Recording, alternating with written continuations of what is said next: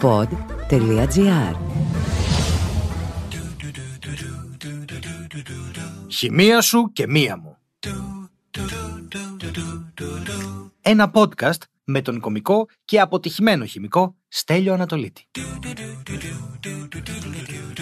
Τι χημική ένωση είναι ο Άι Βασίλης; Jiggle bells, ε, jiggle bells και jiggle και all the way και half the way και meet me in the middle και Malcolm in the middle και γεια σας και καλώς ήρθατε για άλλη μια φορά στο podcast το οποίο θα σημάνει το διάλειμμα. Θα σημάνει το διάλειμμα το χριστουγεννιάτικο για να ξεκουραστούμε κι εμείς εδώ ρε αδερφέ εδώ τα μικρά elves του στούντιο όλη την ώρα τσίκι τσίκι περπατάνε με μικρά ποδαράκια και έρχονται και κάνουν ηχοληψία. Παίρνουν από εδώ τον ήχο και το μεταφέρουν στον υπολογιστή και μετά μπαίνουν μέσα και τον μιξάρουν. Και τα δικά μου μικρά elf έρχονται εδώ πέρα και γράφουν τα κείμενα. Γιατί εγώ δεν κάνω τίποτα, παιδιά. Εγώ έχω μικρά elf που κάνουν πράγματα. Μικρά ξωτικάκια, ξωτικούλια, ξωτικίνια, μπικικίνια. Α, τα μπικικίνια. Λοιπόν, σήμερα η ερώτηση που κάνω στην αρχή, να ξέρετε από τώρα, είναι full παραπλανητική, γιατί όλοι ξέρουμε ότι ο Άι Βασίλης είναι πραγματικός και είναι ένας άνθρωπος. Και επειδή είναι Άι, μάλλον είναι και Άγιος. Τώρα, είναι Άγιος σε εμάς, σε άλλους είναι Σάντα, παλιότερα ήταν άλλο πράγμα. Γενικά δηλαδή ρε παιδί μου, ο Άι Βασίλης ε, δεν είναι το κάτι εντελώς σταθερό σε όλη του τη ζωή. Έχει λάβει διάφορες μορφές. Παλιότερα δηλαδή είχε πράσινη στολή. Τώρα έχει γίνει κόκκινη στολή. Και αυτό το οφείλουμε κάποιοι λένε στην Coca-Cola, κάποιοι σε ένα σκητσογράφο. Αυτά δεν έχουν πάρα πάρα πάρα πολύ σημασία. Αυτό που έχει τεράστια σημασία είναι να αναλύσουμε μερικά χημικά facts ε, σχετικά με τον Άι Βασίλη και τη φάση του. Για αρχή να σας πω ότι ο Άι Βασίλης έχει και βίλεν, έχει και έναν κακό. Έχει τον Κράμπους ή αλλιώς Κράμπους, ο οποίος έχει πάθει μια κράμπα παιδιά στο πόδι και είναι πάρα πολύ θυμωμένος και πάει και κοιτάει ποια παιδιά ήταν κακά ή όχι και τα απαγάγει, τα τρώει, δεν ξέρω τώρα, καταλαβαίνετε. Αυτά είναι γκριμ, είναι αυτά τα παραμύθια, τα ωραία τα, πώς να το πω, αυτά που είναι μέσα στη χαρά, ρε παιδί μου, που είναι ένα κοριτσάκι που πουλάει σπίρτα και στο τέλος τι γίνεται, πεθαίνει παιδιά το κοριτσάκι. Γιατί σιγά μην πούμε ένα καλό παραμύθι στα παιδιά, τι να τους πούμε. Η πιο χαρούμενη ιστορία, ας πούμε, είναι του Σκρούτζ, ο οποίος στην τελική μάλωσε με ένα φάντασμα για να καταλάβει ότι δεν πρέπει να είναι σπαγκοραμένος. Αυτά τα παραμύθια των αδερφών είναι σε φάση. Έχει μάγισσες που κλείνουν παιδιά σε κλουβιά, τους δίνουν φαγητό για να τα παχύνουν και μετά να τα μαγειρέψουν και είμαι πάρε ένα κοτόπουλο πάρε ένα κοτόπουλο και στην τελική πάρε μανιτάρια να είσαι και λίγο vegan. Αν είναι δυνατόν, θα φας παιδιά και έκανε ολόκληρο το σπίτι από ζαχαρωτά. Αυτά δεν μπορώ. Όλο το σπίτι το έκανε ζαχαρωτά, αλλά δεν είχε μετά να φάει. Ε, φάει τη ζάχαρη, γλύφε το σπίτι σου, μια χαρά θα πάει. Θα πεθάνεις και από ζάχαρο, κακιά μάγισσα. Όχου. Τέλος πάντων. Και αυτό με τα παραμύθια λίγο μου τη δίνει. Είναι πολύ περίεργα, πολύ θλιβερά.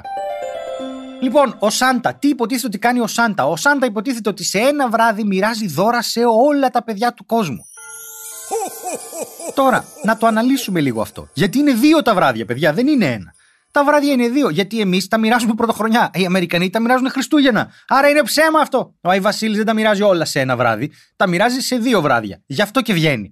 Αλλιώς ήταν σε ένα μόνο. Εκεί ήταν το λογιστικό μας το πρόβλημα. Λοιπόν, Πάμε να δούμε λίγο την επιστήμη του Σάντα γενικά. Merry Christmas. Το 1991 ο Τζόελ Πότισμαν και ο Μπρούς Χάρντι άρχισαν να μετράνε την ταχύτητα με την οποία θα πρέπει ο Άι Βασίλης να τριγυρνάει από εδώ και από εκεί και πόσο φορτίο θα πρέπει να σηκώνει το έλκυθρό του για να μπορεί να το κάνει όλο αυτό που κάνει σε ένα βράδυ. Θα πάρουμε την παραδοχή ότι το κάνει σε ένα βράδυ και ότι είμαστε όλοι Αμερικάνοι. Ε, Αμερικάνοι, συγγνώμη, ήταν ένας σαρδάμ πάρα πολύ αθώο. Λοιπόν, Τώρα, τα αποτελέσματα ήταν εκπληκτικά γιατί ο Σάντα θα πρέπει να πηγαίνει με 3,5 εκατομμύρια μίλια την ώρα για να μπορέσει να καταφέρει να φτιάξει αυτό το οικοδόμημα που λέγεται μοιράζω τα δώρα σε ένα βράδυ. 3,5 εκατομμύρια μίλια επί 1,5 βγαίνει αυτό. Να, θα σας κάνω και εδώ το conversion μπροστά σας. Περίμενε, είναι μίλια σε χιλιόμετρα, είναι 5,63 εκατομμύρια χιλιόμετρα.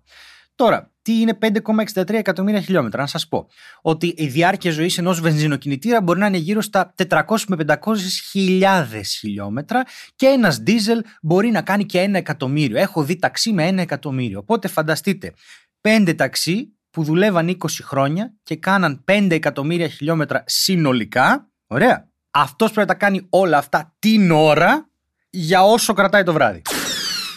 Εντυπωσιακό. Τώρα, όλη η απόσταση που πρέπει να ταξιδέψει ο Άι Βασίλης για να το κάνει αυτό αθρηστικά βγαίνει 110 εκατομμύρια μίλια τα τα οποία σε χιλιόμετρα θα κάνω πάλι το conversion γιατί δεν πρόλαβα να το κάνω σπίτι μου είναι 177 Αϊ Βασίλη, τι μπιτζίνα και ρε φίλε, τι πληρώνεις δηλαδή, έχει πάει και στο Θεό. λοιπόν, τώρα, η σύμβαση που κάνανε είναι εξής: Ότι τα πρώτα παιδιά πάνε για ύπνο στις 10 η ώρα το βράδυ, τοπική ώρα. Και κατά την περιφορά του πλανήτη, τα τελευταία παιδιά ξυπνάνε περίπου στις 5 το πρωί, τοπική ώρα.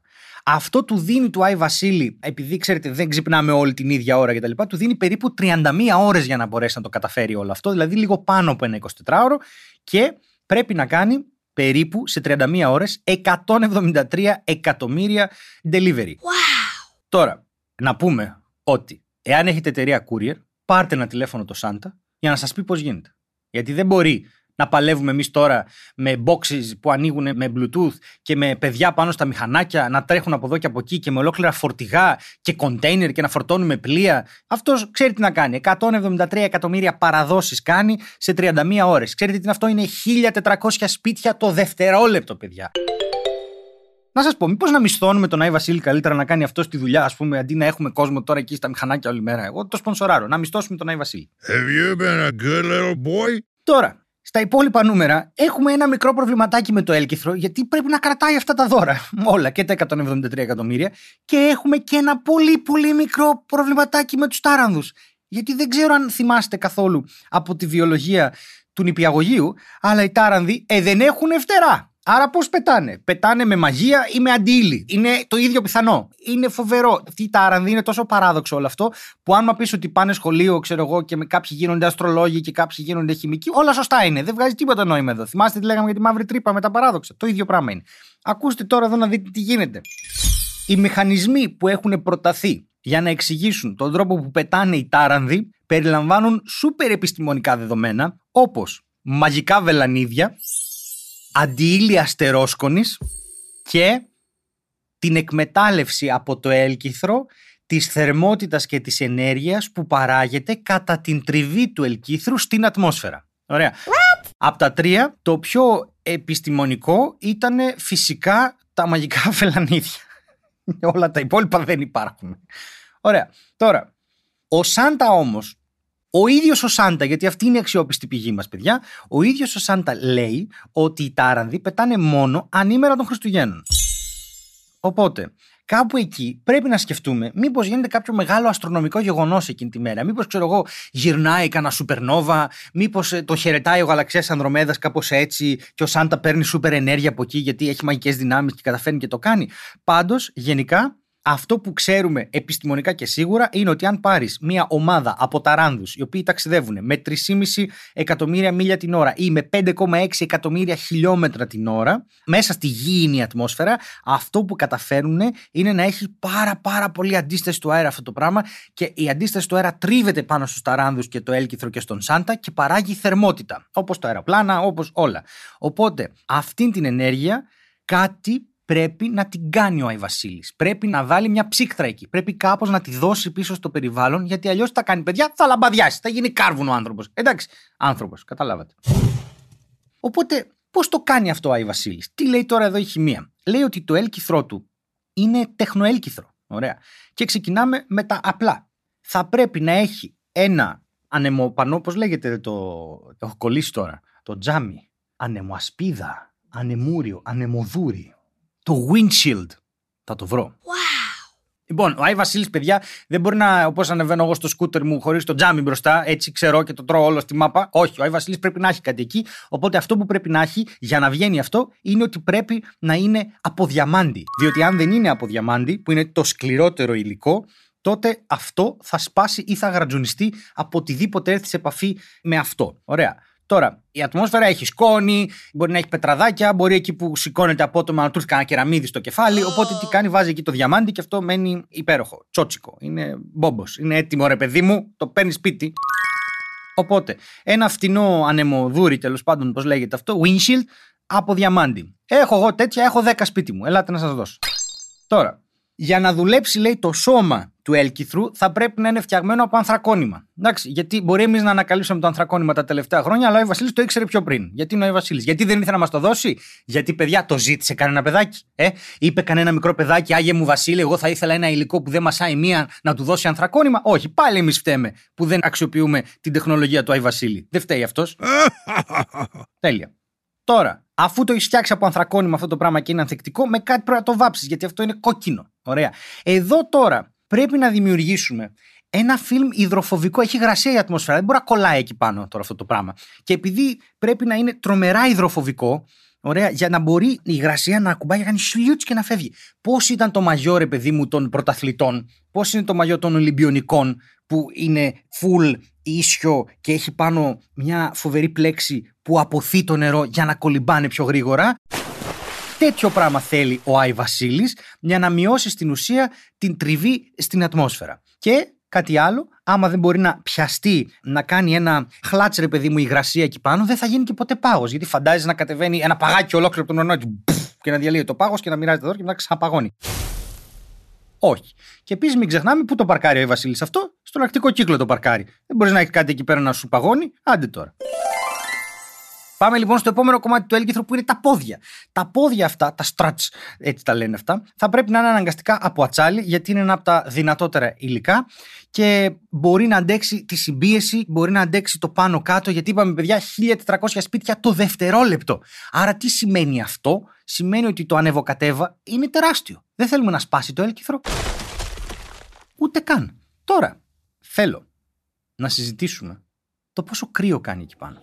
Θα μιλήσουμε σε αργότερα επεισόδια για την ατμόσφαιρα και τι άτιμο κρύο έχει εκεί πάνω. Μπορεί να το έχετε παρατηρήσει σε κανένα ταξίδι με αεροπλάνο που μιλάει ο πιλότος πάντα καθαρά και λέει. Γεια σας, καλώς ήρθατε σε αυτή την περιοχή. Η θερμοκρασίας στου 19 βαθμούς έξω είναι μια ήρεμη μέρα. Εσύ του λες, ποια θερμοκρασία είναι στου 19 βαθμούς και είναι ήρεμη μέρα. Είναι ήρεμη μέρα στους 19 βαθμούς. Αγόρι μου είσαι καλά. Ε, εντάξει, είναι πιλότος. Θέλω να σας πω ότι θα πρέπει η πολυθρόνα του Άι Βασίλη μέσα στο έλκυθρο να είναι βολική. Γιατί ένας άνθρωπος μπορεί να είναι και δύο μέτρα, είναι και λίγο φαρδί, έχει και μια κυλίτσα, ρε παιδί μου άνθρωπος. Oh, yeah. Οπότε γενικά θα πρέπει αυτό το πράγμα να είναι τρομερά άνετο, δηλαδή τουλάχιστον memory foam, τουλάχιστον memory foam, το οποίο υπήρχε και αυτό, αλλά κανένα παιδάκι δεν το ζήτησε, οπότε το ανακαλύψαμε πολύ αργότερα κι εμείς, καλά να πάθουμε. Και κάπως θα πρέπει να έχει αυτό το πράγμα ένα υπέρκορο διάλυμα από οξικό νάτριο και μέταλλο. Και τι θα γίνεται τώρα, όταν σπάει το μέταλλο, η ώρα που κάθεται ο Βασίλης πάνω σε αυτό το υπέροχο μαξιλαράκι που έχει memory foam κάτω και αυτή την ουσία πάνω, αυτό αρχίζει και κάνει μια εξώθερμη αντίδραση κρυστάλλωσης, λένε αυτοί οι άνθρωποι, και παράγει ζέστα. Οπότε το ποπουδάκι του Άι Βασίλη είναι ζεστό. Δεν κρυώνει, γιατί άμα κρυώσει η κοιλίτσα, παιδιά, και το ποπουδάκι όσο είναι στο έλκηθρο, ξέρετε τι θα συμβεί μετά σε κάθε σπίτι, θα τον καταλαβαίνεις από την καμινάδα. Η καμινάδα είναι και σαν χωνί, λειτουργεί σαν μεγάλο ηχείο, οπότε δεν θα ακούς χοχοχό, θα ακούς προ-προ-προ. Εντάξει, το καταλάβαμε όλοι. Ήταν ένα elaborate fart joke όλο αυτό. Ευχαριστώ, πάμε παρακάτω. πάμε λίγο στη σακούλα. Αυτή η σακούλα που έχει τόσα παιχνίδια Εντάξει. Εδώ τώρα είναι μια τεχνολογία που έχει δημιουργήσει μόνος του ο Άι Βασίλης. Τι κάνει τώρα, είναι νανοτεχνολογία με 3D printing, με εκτύπωση 3D. Γιατί και αυτό το έχει ο Άι Βασίλης προφανώς εδώ και τόσα χρόνια. Και τι κάνει, αυτό το πράγμα λέει, καταφέρνει και φτιάχνει τα παιχνίδια εκείνη την ώρα. Δηλαδή δεν κουβαλάει δώρα ο Άι Βασίλης, κουβαλάει μόνο τις πρώτε ύλε ώστε να μειώσει τον όγκο. Τα έχει όλα πακεταρισμένα και εγώ σας λέω, μοιράζομαι. Παίρνω από το DD, Dungeons and Dragons, παίρνω από εκεί ένα bag of holding το οποίο bag of holding είναι μια τσάντα που μέσα της στην ουσία έχει μια άλλη διάσταση. Οπότε μπορείς σε μια μικρή τσάντα να αποθηκεύεις μεγάλα πράγματα. Πώς είναι το TARDIS του Dr. Who που είναι μεγαλύτερο από μέσα, αυτό. Οπότε ο Άι Βασίλης έχει ένα τέτοιο που εκεί μέσα έχει τις πρώτες ύλε. Και με το 3D printing nanotechnology, δηλαδή δεν κάνει 3D printing με πλαστικό όπως κάνουμε εμείς, παίρνει και συνδυάζει μεταξύ τους τα άτομα και τα μόρια. Δηλαδή, εσύ έχεις παραγγείλει εκείνη την ώρα ένα επιτραπέζιο και εκείνη την ώρα κάνει και σου φτιάχνει το επιτραπέζιο, σου φτιάχνει και το, αυτό που το τυλίγει, σου φτιάχνει και το φιόγκο και το παίρνει και το βάζει κατευθείαν εκεί. Πώς τα κάνει όλα αυτά. Οι άνθρωποι αυτοί είναι θεότρελοι. Και τι προτείνουν, προτείνουν ότι ο Άι Βασίλης, όπως κατεβαίνει από την καμινάδα και παίρνει το σουτ, την αχλή, παίρνει αυτή την αηδία του άνθρακα, μαζεύει από εκεί πέρα τον άνθρακα και μπορεί να τον πάρει και να τον κάνει άτομα άνθρακα και αυτά να τα χρησιμοποιήσει για να φτιάξει ό,τι θέλει. Merry Christmas. Μιλάμε. Δηλαδή, τι ψωδιάρα είναι αυτή σήμερα. Δηλαδή. Έχουμε εξηγήσει τα πάντα. Έχουμε εξηγήσει τα ανεξήγητα εδώ πέρα. Δηλαδή, τι να έχουν οι αστρολόγοι. Μην ακούτε του αστρολόγου, είναι άπατη. Λοιπόν, τώρα που λέτε, αυτό ήταν μια προσωπική μου θέση και δεν εκφράζει κανέναν άλλον επιστήμονα, δηλαδή όλους. Αλλά τώρα θέλω να σας πω το εξής. Ακούστε. Τι είπαμε ότι σέρνει το έλκυθρο; Οι τάρανδοι. Οι τάρανδοι λοιπόν πρέπει να έχουν μια μικρή γενετική τροποποίηση για να πετάνε. Τώρα, Ποια είναι αυτή η γενετική τροποποίηση που κάνεις σε ένα τάρανδο για να πετάει, δεν την ξέρω. Την αφήνουμε έτσι. Δηλαδή, εγώ αν έγραφα ένα μυθιστόρημα επιστημονικής φαντασίας που έχω γράψει δύο, μπορείτε να τα βρείτε. Λέγονται Κοάλεμος Τερμίτε και Κοάλεμος Κινούμενη Άμμος. Yeah! Κατάφερα και έκανα προμόσιο στον εαυτό μου. Άμα γίνεται αυτό, έτσι θα το έγραφα. Θα έλεγα ότι είναι γενετικά τροποποιημένοι. Δηλαδή, στα γονίδια τους έχουν μέσα κάτι το οποίο τους κάνει να πετάνε. Είναι μια εξήγηση πάρα πολύ καλή. Έχει δουλέψει με το Σούπερμαν, που ήταν από άλλο πλανήτη. Θα δουλέψει και με τους Τάρανδου. Ωραία. Εγώ θα πω ότι Τάρανδοι είναι από τον Κρύπτον. Φέραμε Τάρανδου από τον Κρύπτον. Αυτή είναι η δική μου εξήγηση και πετάνε γιατί ο Κρύπτον έχει μεγαλύτερη βαρύτητα, οπότε αυτοί εδώ πετάνε. Τώρα, οι Τάρανδοι είναι δεμένοι πάνω στο έλκυθρο, το οποίο τρέχει έτσι. Οπότε θα πρέπει οπωσδήποτε να είναι με ένα πολύ πολύ δυνατό υλικό δεμένη, σίγουρα carbon fiber και τέτοια, και σίγουρα θα πρέπει να έχει πορόδι κεραμικά υλικά. Ώστε όπως πηγαίνει ο τάρανδος ευθεία, τα πορόδι κεραμικά υλικά μπορούν να τρέχουν μέσα σε αυτούς τους σωλήνες κάπως να ψύχουν όλο το έλκυθρο αλλά και τον τάρανδο. Και φυσικά όλο αυτό που παράγει νερό που εξατμίζεται φεύγει από πίσω. Ο Άι Βασίλης είναι και περιβαλλοντικός μάγκας, γιατί το μόνο του καυσαέριο είναι το νερό. Ορίστε, μπορεί να καίει και υδρογόνο. Α μην πάμε εκεί. Τώρα, η γούνα του τάρανδου. Η γούνα του τάρανδου για να επιβιώσει σε αυτές τις αντίξωες συνθήκες θα πρέπει ουσιαστικά να είναι φτιαγμένη από μικρούς νανοσωλήνε άνθρακα. Πάλι κάτι σαν τα ανθρακονήματα αυτό το πράγμα, γιατί έχουν πάρα πάρα πολύ υψηλή θερμική αγωγημότητα. Ωραία πάνω από 3.000 βατ ανά Κέλβιν, λέει εδώ πέρα, ανά Κέλβιν μέτρο τέλος πάντων, και στην θερμοκρασία του δωματίου. Και τώρα αυτό στην ουσία τι θα κάνει, θα παίρνει θερμότητα από το περιβάλλον και θα την αποβάλει, γιατί αλλιώς ο τάρανδο θα γίνει, τι είπαμε, παρανάλωμα. Και κλείνοντας, να κλείσουμε μια χαρούμενη νότα, η μύτη του Ρούντολφ είναι κόκκινη, οπότε έχουν σκεφτεί ότι στην ουσία η μύτη του έχει μια πολύ συγκεκριμένη δομή. Η δερμίδα είναι απ' έξω, το δέρμα στην ουσία, και από κάτω έχει έναν ειδικό ιστό, ο οποίος έχει βακτήρια τα οποία φωσφορίζουν. Λέγεται bioilluminescence αυτό, διοφθορισμός, δεν ξέρω πώς είναι στα ελληνικά, συγγνώμη γι' αυτό. Και τι γίνεται τώρα; Στην ουσία, είναι φοβερό γιατί έχω μια πρωτεΐνη που λέγεται λουσιφεράση, γιατί φέρνει το φως. Ωραία. Και τι γίνεται, γίνεται εκεί μια αντίδραση και βγάζει μπλε και πράσινο φως τέλος πάντων και μετά έχει κάποιες ενώσεις οι οποίες ενώσεις κάπως απορροφούν αυτό το μπλε φως και βγάζουν κόκκινο. Δεν μπορεί να βγάλει κατευθείαν κόκκινο, παιδιά. Έτσι είπαν αυτοί οι επιστήμονες. Οπότε βγάζει μπλε και μετά το κάνει κόκκινο. Τώρα, εγώ θέλω να σας πω ότι θα ήθελα πάρα πολύ να έχω αυτή τη μύτη και να την αναβοσβήνω όποτε θέλω εγώ. Κυρίως ε, γιατί θα έβγαινα πολύ ωραίες φωτογραφίες, σίγουρα. Δηλαδή θα έκαιγα όλα τα CCD από όλες τις κάμερες. Αλλά ταυτόχρονα θα μπορούσα να βρω και δουλειά ως λαμπατέρ σε οίκους ανοχής. Θα ήμουν ο καλύτερος. θα στεκόμουν έτσι τρεις ώρες έτσι με το κόκκινο μου το φωτάκι. Και αν αυτό το επεισόδιο το ακούνε παιδιά και δεν θέλουμε να το βάλουμε μέσα, έχω σκεφτεί και κάτι ακόμη. Θα μπορούσα να είμαι φως σε πινακίδα. Φαντάζεστε, οι πινακίδες είναι ανοιχτές. Τα ωράρια καταστημάτων. Εγώ 9 η ώρα τι κάνεις, πάω να κάνω την πινακίδα. Και ξαπλώνεις εκεί στο κρεβατάκι σου, βάζεις τη μητούλα εδώ και φωτίζει η πινακίδα. Και λες παιχνίδια, ξέρω εγώ, τάδε. Και μετά όταν κλείσει το μαγαζί, φεύγεις, πας σπίτι σου. Τι έκανες όλη μέρα, τίποτα. Είχε τη μύτη εκεί να φέγγει. Δεν ξέρω πόσο κουραστικό μπορεί να είναι αυτό. Σίγουρα είναι κακό για τη μέση μας και για την καρδιά μας, παιδιά, να περπατάτε. Να περπατάτε. Αυτό έχω να σας πω. Μπορεί ο Άι Βασίλης να πετάει και να κάνει όλα αυτά τα εκατομμύρια χιλιόμετρα, τα 173, δεν ξέρω πόσα βγαίνουν εκατομμύρια χιλιόμετρα μέσα σε 31 ώρες. Εμείς δεν μπορούμε να τα κάνουμε αυτά. Αυτό που μπορούμε να κάνουμε είναι να σηκωνόμαστε κάθε πρωί, να περπατάμε λίγο, να μας βλέπει ο ήλιος στα χέρια και στο πρόσωπο 15 λεπτά όσο είναι δυνατόν για να φτιάχνουμε και τη βιταμίνα την τέρε, παιδί μου, και να πηγαίνουμε, να είμαστε καλά, να έχουμε πάντα την οικονομική άνεση, να κάνουμε δώρα στους ανθρώπους που αγαπάμε, δώρα ουσιώδη και όχι δώρα που υποχρεώνουν τον άλλον άνθρωπο. Μην δηλαδή εγώ σου φέρω μια φορά ένα βιβλίο που μου άρεσε και εσύ μου πάρεις ένα σπίτι, κυριέ μου, μην επιστρέψουμε σε αυτές τις κακές εποχές. Αυτό θέλω να πω. Να είστε καλά. Επισόδιο τέλος. Σας ευχόμαστε όλο το team εδώ καλά Χριστούγεννα, χαρούμενη χρυσή πρωτοχρονιά. Με το καλό να μπει το 2023, άλλο κακό να μην μας βρει. Φαντάζομαι ότι θα είμαστε εδώ και δεν θα έχει καταστραφεί ο πλανήτης. Εάν είμαστε πάλι εδώ, θέλω να ξέρετε ότι 21, 25 ανήμερα και 28 η παράστασή μου κανονική ραδιοφωνική δουλειά βρίσκεται στο θέατρο Αλάμπρα στη Στουρνάρη και σας περιμένει. Προπόληση στην ticketplus.gr. Ελάτε να περάσουμε ωραία. Μπορεί να πω και ιστορίες για τον Άι Βασίλη. Όπως εκείνη τη φορά που είχα γράψει μια ιστορία που είχαν συνδικαλιστεί οι Τάρανδοι και του είχαν πει ότι πρέπει να μας δίνεις και εμάς μερίδιο από τα γάλα και τα μπισκότα. Έτσι λειτουργεί το μυαλό μου. Χίλια συγγνώμη, να είστε καλά και μην ξεχνάτε, ο Άι Βασίλης δεν τελειώνει εκεί που τελειώνουν οι απαντήσεις, τελειώνει όταν τελειώσουν οι ερωτήσεις.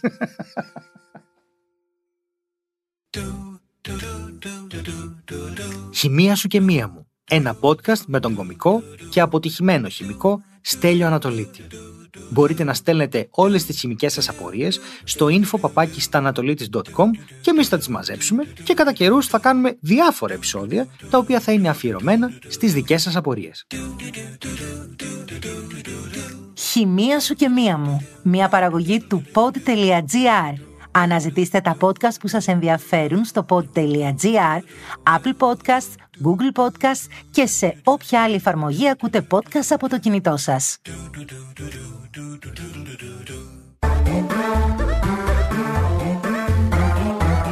Pod.gr. Το καλό να ακούγεται.